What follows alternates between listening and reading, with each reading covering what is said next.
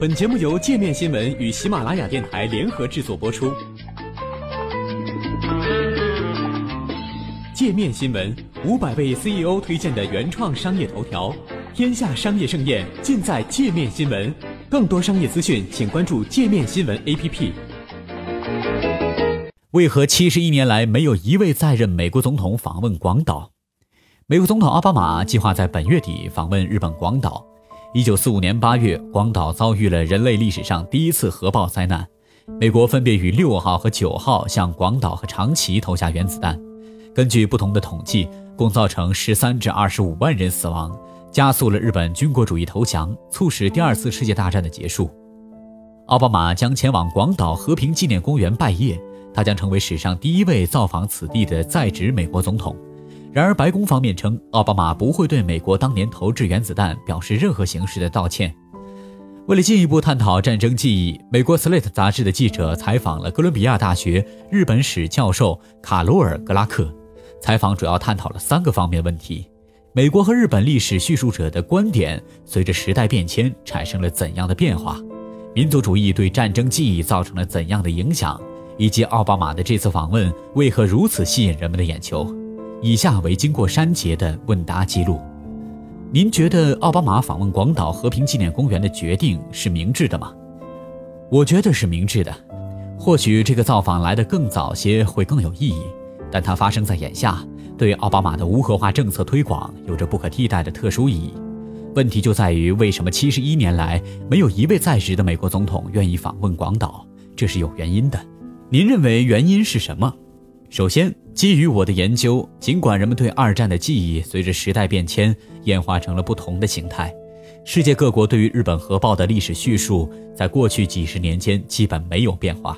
说明各国针对这一事件的立场异常坚定，尤其是日本自身对核爆的解释更是一直停留在原地，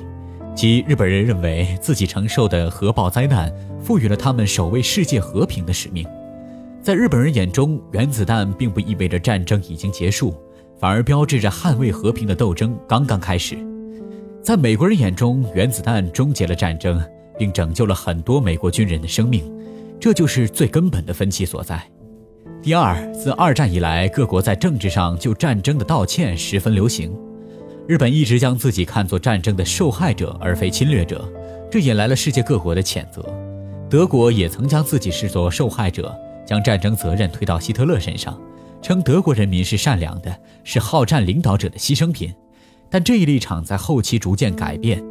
与之相反，日本受害论一直没有消逝，而美国恰恰是造成这一现象的主要原因。为了在战后更好地掌握日本，美国人推动了日本受害论的传播，将日本人的侵略和暴行推到了部分不好的日本领导人头上。因此，这些领导人而不是日本民众应该对此负责。这为改革打下了良好基础，这种说法被日本人普遍接受了。不过这是个联合打造出来的说法。您觉得从整体上看，日本对战争历史的叙述有改变吗？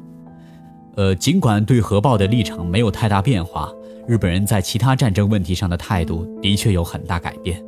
自1989年裕仁天皇去世，同一年冷战结束以来，美国就不再是唯一一个能对日本产生影响的国家。在亚洲的大环境中，日本不得不对其在二战期间犯下的征用慰安妇和使用生化武器的罪行做出解释。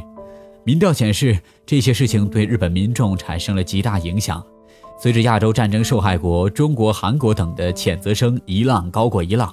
很多日本民众认为慰安妇应该得到赔偿。因此，我们有必要将普通的日本民众同日本政坛顽固的右翼分子区别开来。遗憾的是，安倍首相也是右翼分子中的一员。他不仅去参拜供奉着甲级战犯的靖国神社，还在政府里委派一批二战中的激进分子。安倍的身后还站着一个强硬的民族主义保守党领导层，他们声势浩大，试图通过篡改历史建立一个强势政权，就像我们今天看到的俄罗斯、土耳其、印度、波兰和匈牙利的政权一样。当然，我不觉得这会改变人们对二战历史的态度，但日本受害论会改变一些其他的东西。对核爆的历史叙述虽然没有改变，但人们对战争的态度是不断变化的。参加过二战的人一直持有核弹加速了世界大战的终结的态度，但他们的后代可能会对此持有不同的意见。